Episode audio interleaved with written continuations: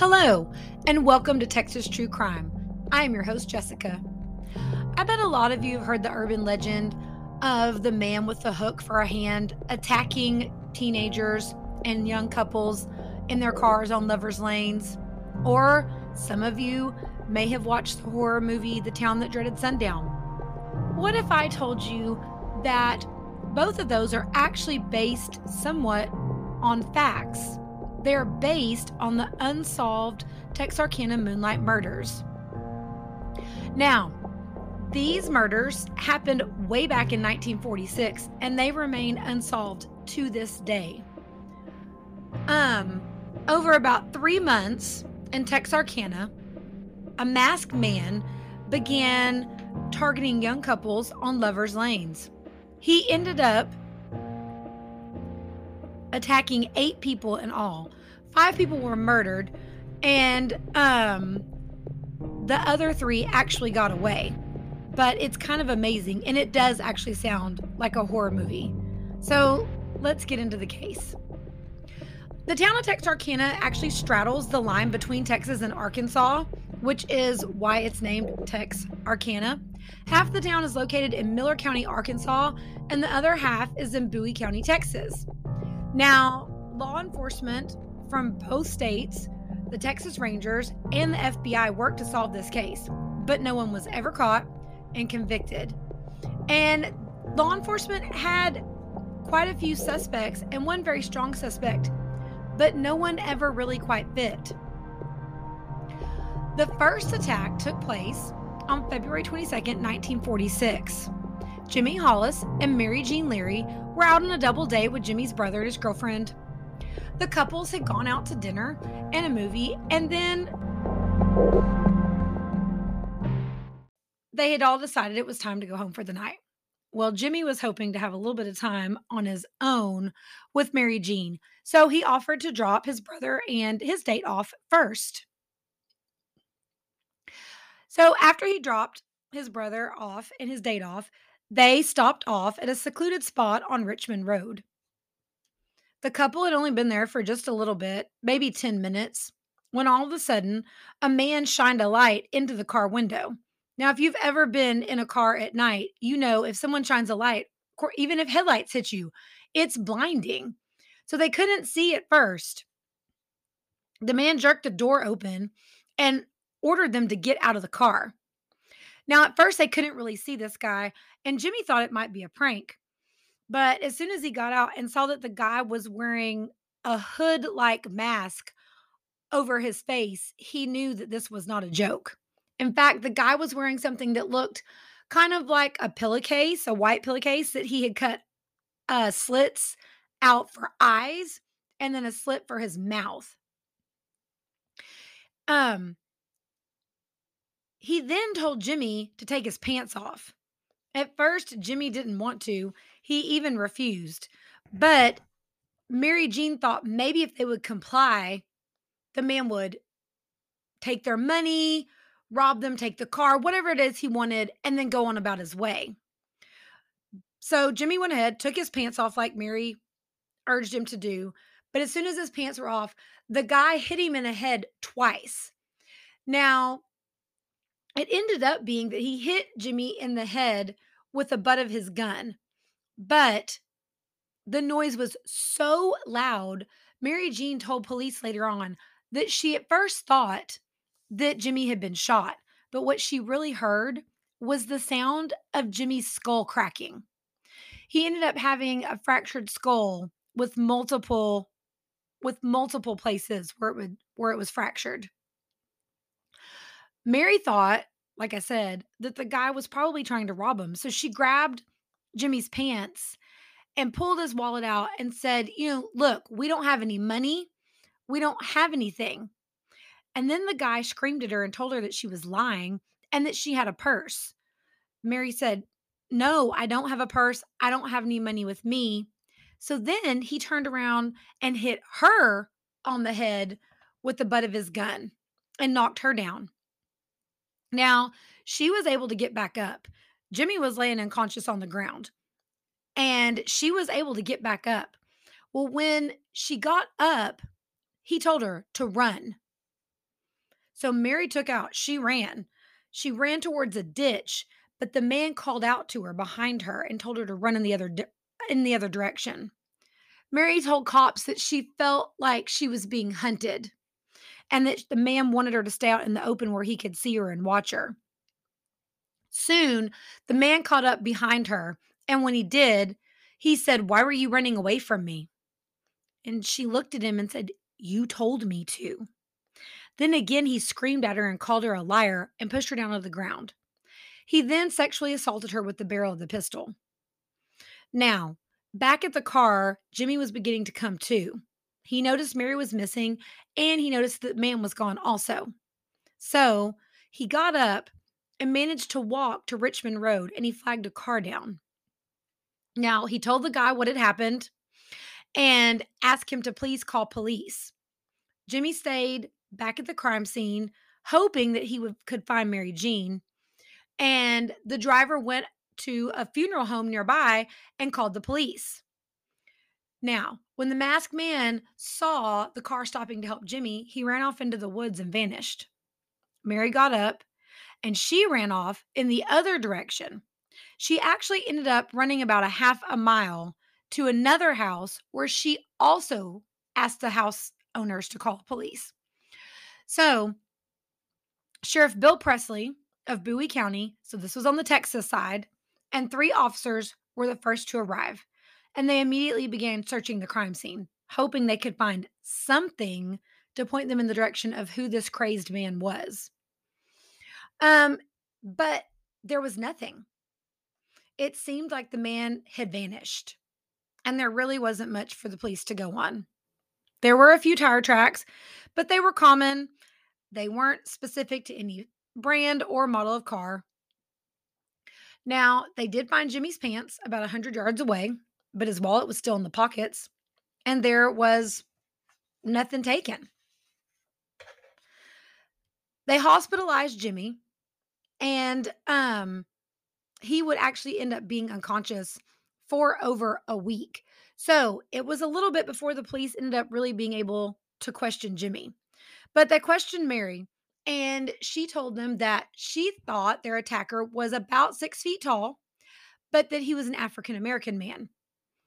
Now, um, when Jimmy did come around, he told them that he thought the man was about six feet tall, but he was white and about 30 years old. So this left little for police to go on when your two eyewitnesses don't even agree on if the man was African American or if he was white. Now, things died down, and police even kind of started to wonder if this was some personal attack that maybe Jimmy and Mary Jean even knew the guy and they were trying to cover for him and decided they just were going to let it all go. But about a month after the attack on March 24th, on Sunday morning, a man was driving his car down the side of Rich Road. Now, he noticed a car parked on the side of Rich Road, and that was really unusual because this wasn't a place where people would pull over and park their cars. So, thinking someone had car trouble or something else, the driver pulled over to see what was going on. He walked over and looked inside the car, and he saw a man crouched down in between the front seats, but he was in a really odd position. His head was resting on his crossed hands, and his pockets had been turned inside out. Now, in the back seat of the car, there was a woman lying face down, and her pockets were also turned inside out. At first, the guy thought that maybe they were sleeping, but the more he looked, he realized they were dead. There was blood all inside the car and dripping down the running boards outside of the car. Both, and at closer look, he realized that both the man and the woman had been shot execution style. So again, Sheriff Bill Presley was called out to the scene, and they were able to eventually identify Richard Griffin, who was 29, and Polly Ann Moore, who was 17. Now, I know this sounds kind of creepy because why would a 29 year old and a 17 year old be out on a date together? But you got to remember, this was 1946 and things were different at this time period. it, that was considered acceptable. Now, police were able to figure out that the couple had been out on a date the night before with Richard's sister and her boyfriend. They um, were together till about 10 p.m. And same thing.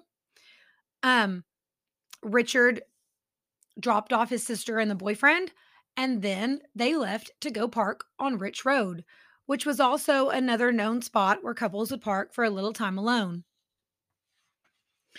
At the crime scene this time, police found a patch of blood soaked soil uh, not too far from the car.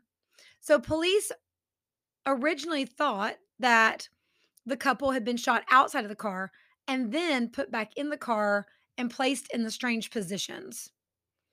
Later on, tests would show that the blood that they found on the ground matched Polly Moore's blood type. They also were able to confirm later on that Polly Ann Moore had also been raped, just like Mary Jean Larey had, with the with the barrel of a pistol. Police were able to find two 32 caliber shells at the scene of the crime, which they thought could have possibly come from a Colt pistol. But yet again, police were unable to find much evidence because rainstorms throughout the area the night before had washed away almost all the evidence from the crime scene. And so, yet again, investigators had hardly anything to go on. Now, on March 27th, three days after the bodies had been found, police interviewed between 50 and 60 witnesses, but they really weren't able to gain anything substantial from any of these witnesses. At this point, people were terrified. They were worried that they could be next. They were worried they could be targeted. So people got to where they weren't leaving their houses after dark. Gun sales skyrocketed throughout the town. There was no ammo to be found anywhere. And if you did go visiting to someone's house after dark, you either called them first or people would stand in the yard and yell out to let them know who they were before knocking on the door because they were worried they might get shot. People were terrified. Um, but that also made everyone in town real nervous.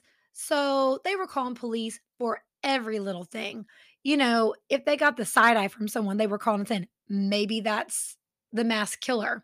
Because by now, the press had dubbed this guy the Texarkana Moonlight Murder, or some also called him the Phantom Killer. Um, by March 30th, they offered a $500 reward, but still, this led to nothing. Three suspects were taken into custody for possessing bloody clothing, but they were all cleared. Now, on Friday, April 12th, Paul Martin told his parents goodbye in Kilgore, Texas, and drove two hours to Texarkana to see his friend, 15 year old Betty Jo Booker. Betty Jo played the saxophone in a group called the Rhythmaires. She was going to play that night at the local VFW club. And then when the show was over, Paul picked her up. And before she was supposed to go to a slumber party, but they were old childhood friends. They had known each other since elementary school. But Paul had moved away. And so, you know, he came to visit. So he picked her up. And before he dropped her off at the party, he drove over to the edge of North Park Road. They wanted to have a few minutes to talk and catch up before she went to the party. Now, they never made it to the party because a couple found them the next morning at about 6:30 a.m. They found Paul first he was lying along the edge of North Park Road, and even from several feet away, it was obvious to the couple that he'd been shot multiple times. Sheriff Bill Presley, again, was the first to arrive on the scene.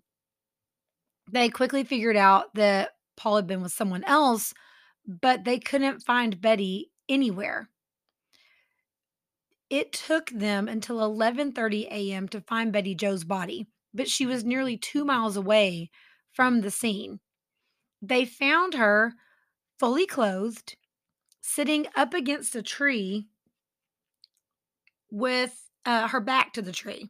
Now, it was obvious to police that she had been posed that way. Her coat was buttoned all the way up to her chin. Her right hand was resting in the pocket of her coat.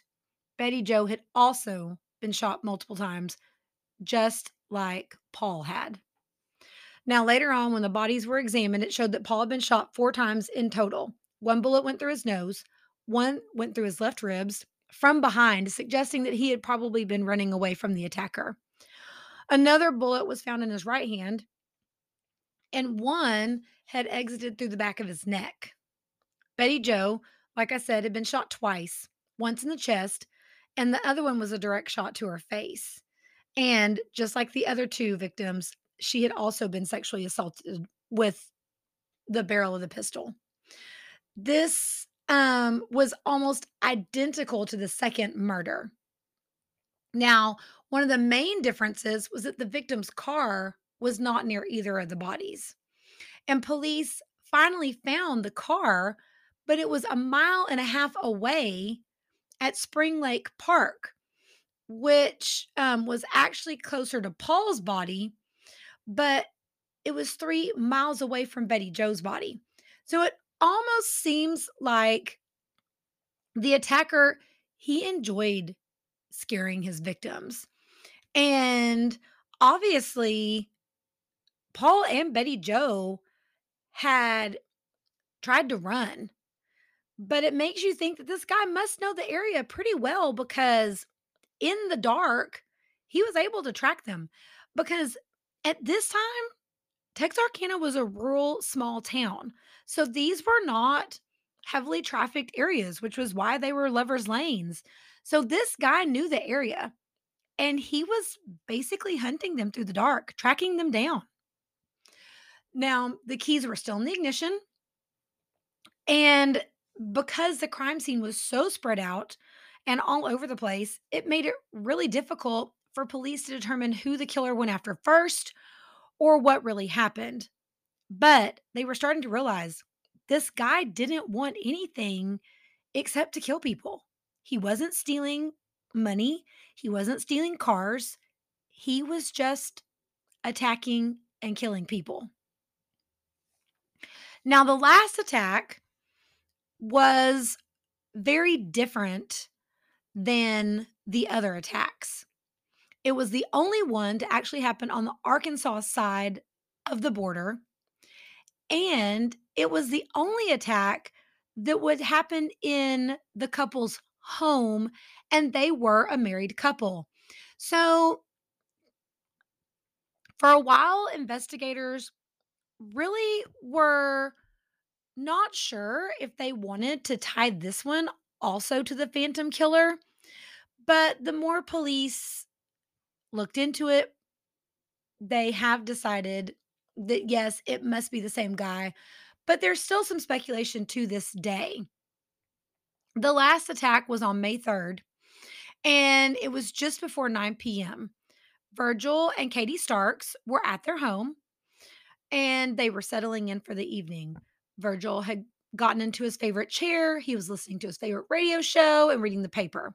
Katie was tired. She um, brought Virgil a heating pad for his back, and then she kissed him goodnight and she headed to their bedroom to get ready for bed. Katie was already lying down in bed when she thought she heard something in the backyard. So she called out to Virgil and asked him to turn down the radio. Virgil got up from his chair. He walked over to the radio, but before he could turn it down, Katie heard breaking glass. She jumped up, she ran to the living room, and that's where she saw Virgil standing, but he immediately fell back down into his chair. When she looked, his face was covered in blood, and she realized he'd been shot. She couldn't tell how many times, and she didn't realize it at the time, but the killer was standing just outside the window behind Virgil's chair on their front porch. Katie ran to Virgil to try to help him, but he was already dead.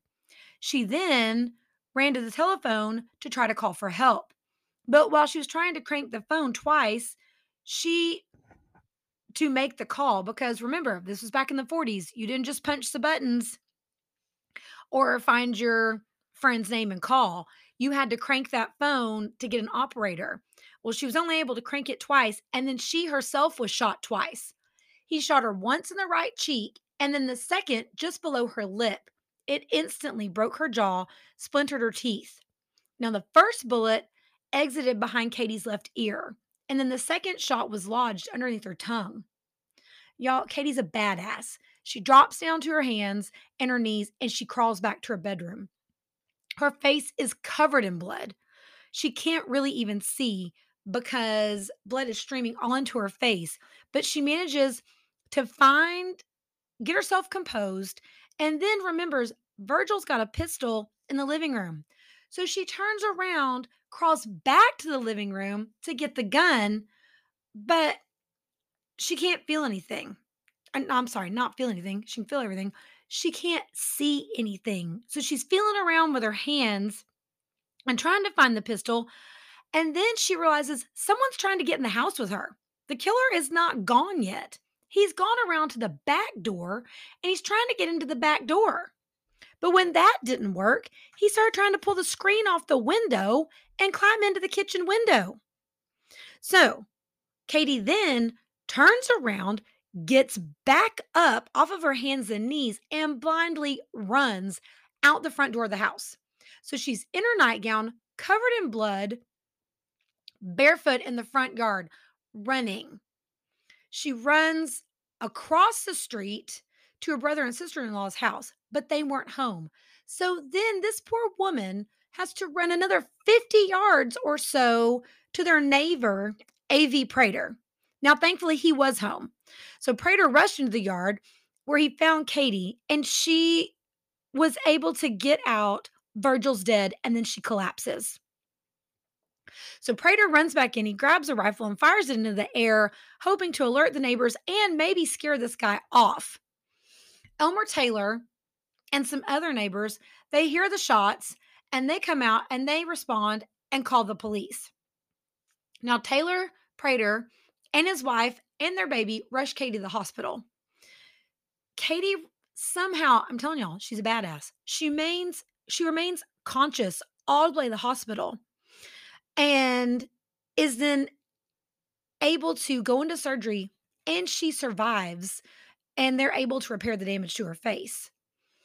Now, when police arrive at the crime scene at their house, they will later they will tell people that Katie left a river of blood and teeth in her wake as she ran through the yard.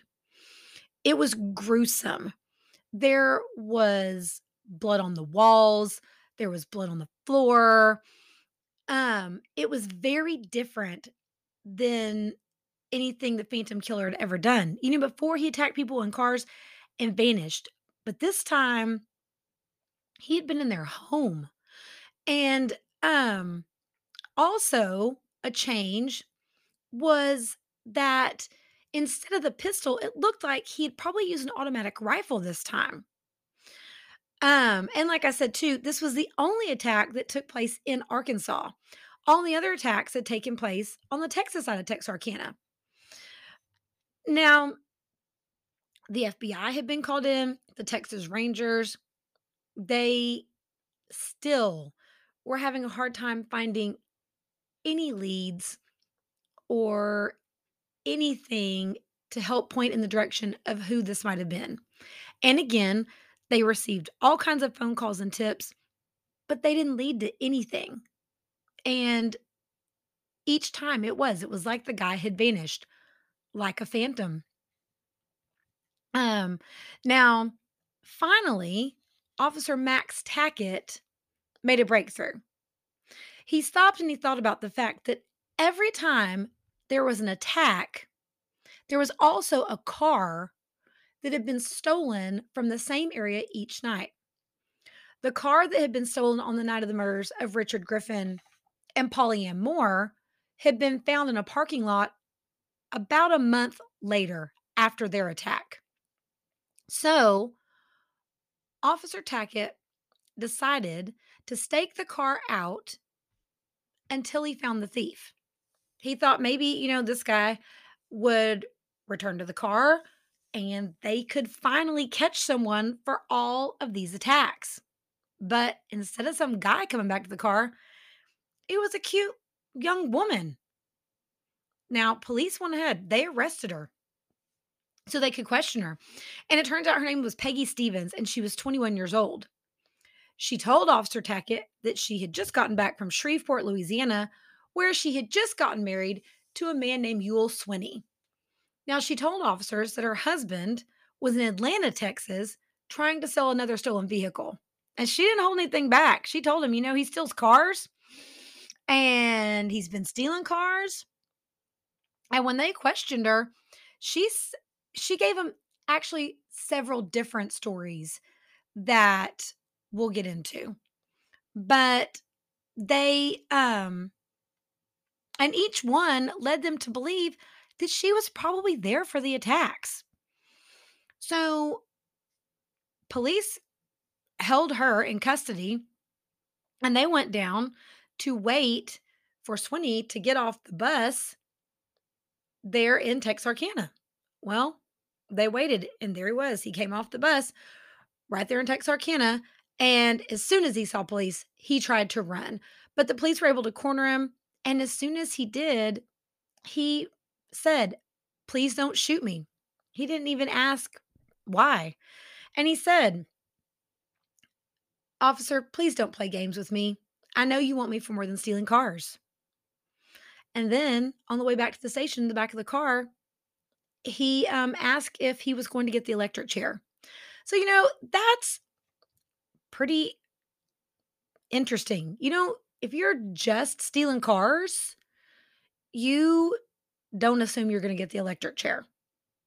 And you would also not just come right out and say, you know, you're here to pick me up for more than just car theft. Now, uh, Youell Swinney was 20, 29 years old, and he became the primary suspect in the Texarkana Moonlight murders. He was a known criminal, he had a long list of prior convictions that included car theft, counterfeiting, burglary, and assault. Peggy, Swinney's wife, would confess on three different occasions that he was the Phantom Killer. But then she recanted her statements. And when it finally went to trial, she refused to testify against him because he was her husband. So, of course, their case fell apart and they were actually able only to convict him for all the car thefts because he was a repeat offender. Sweeney ended up spending about 26 years in prison, um, and he was released in 1973. But on his release, he went back to his old habits of counterfeiting, counterfeiting and stealing cars. Um, and even though police really did believe that he was the Phantom Killer, he was never charged with any of the murders. Now, of course, which also he denied till the day he died in a Dallas area nursing home in 1994.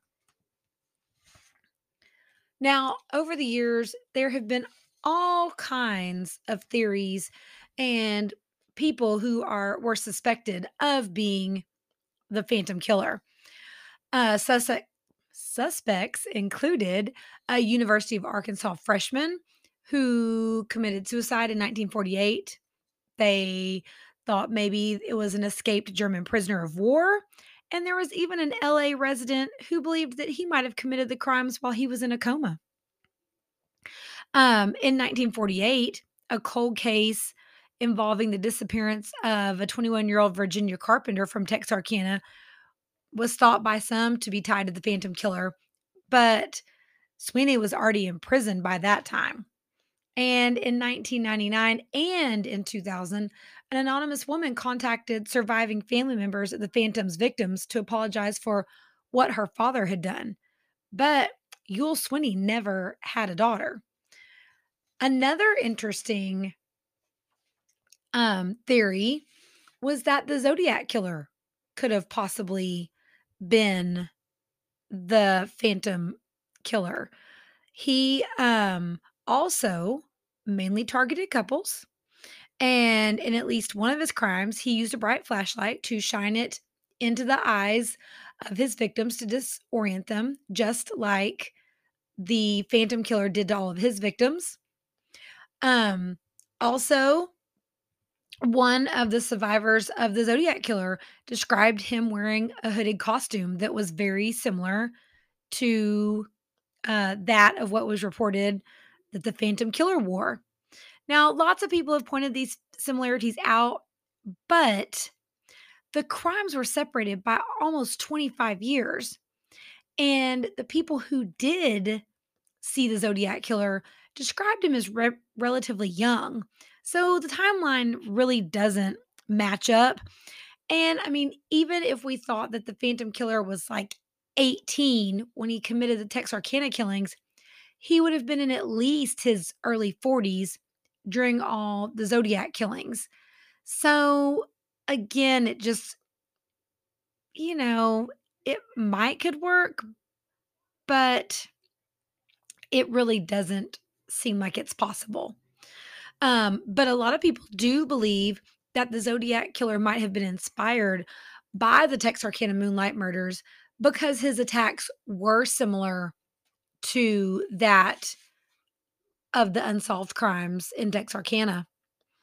Now, the remaining victims of the Texarkana Moonlight murderer who survived Jimmy Hollis and Mary Jean Larey, and then, of course, um, Katie Starks, all went on. Katie Starks went on to outlive everyone. She was the third survivor of the Moonlight murderer, and she survived her gunshot wounds to her face and made a full recovery. She did end up remarrying and um, was Katie Starks Sutton. Now, of everyone, she was a true survivor because she not she outlived everyone except one or two of the junior police officials who served as investigators on this case. When she died on July 3rd of 1994, almost all the sheriffs and the original detectives had already passed away, making her one of the last living people to um be left from the original crime. And she was buried next to her new husband, Forrest Sutton. And on the other side of her was her husband, Virgil, who died at the hands of the Phantom Killer. Now, Jimmy Hollis, he recovered from his multiple skull fractures. And in time, he did heal. He um, returned to his regular life and he but he did he did not stay in Texarkana. He moved away from the region. He moved about an hour south to Shreveport, Louisiana, where he married and started a family and actually ultimately had 7 kids. It was rumored that he worked for NASA at one point and that he went on to live a normal and happy life. But unfortunately, at the age of 54, he passed away in his sleep. Now, Mary Jean Larey, she um, was released from the hospital the morning after, but she struggled to overcome her emotional trauma and all of her life. She struggled with a lifelong assortment of fears and nightmares. She left the state and moved to Oklahoma to live with relatives. But even then, she refused to go upstairs alone. She did not like to stay in a dark room. She was scared to sleep by herself. And um unfortunately, she passed away um, early in life of cancer at the age of 38.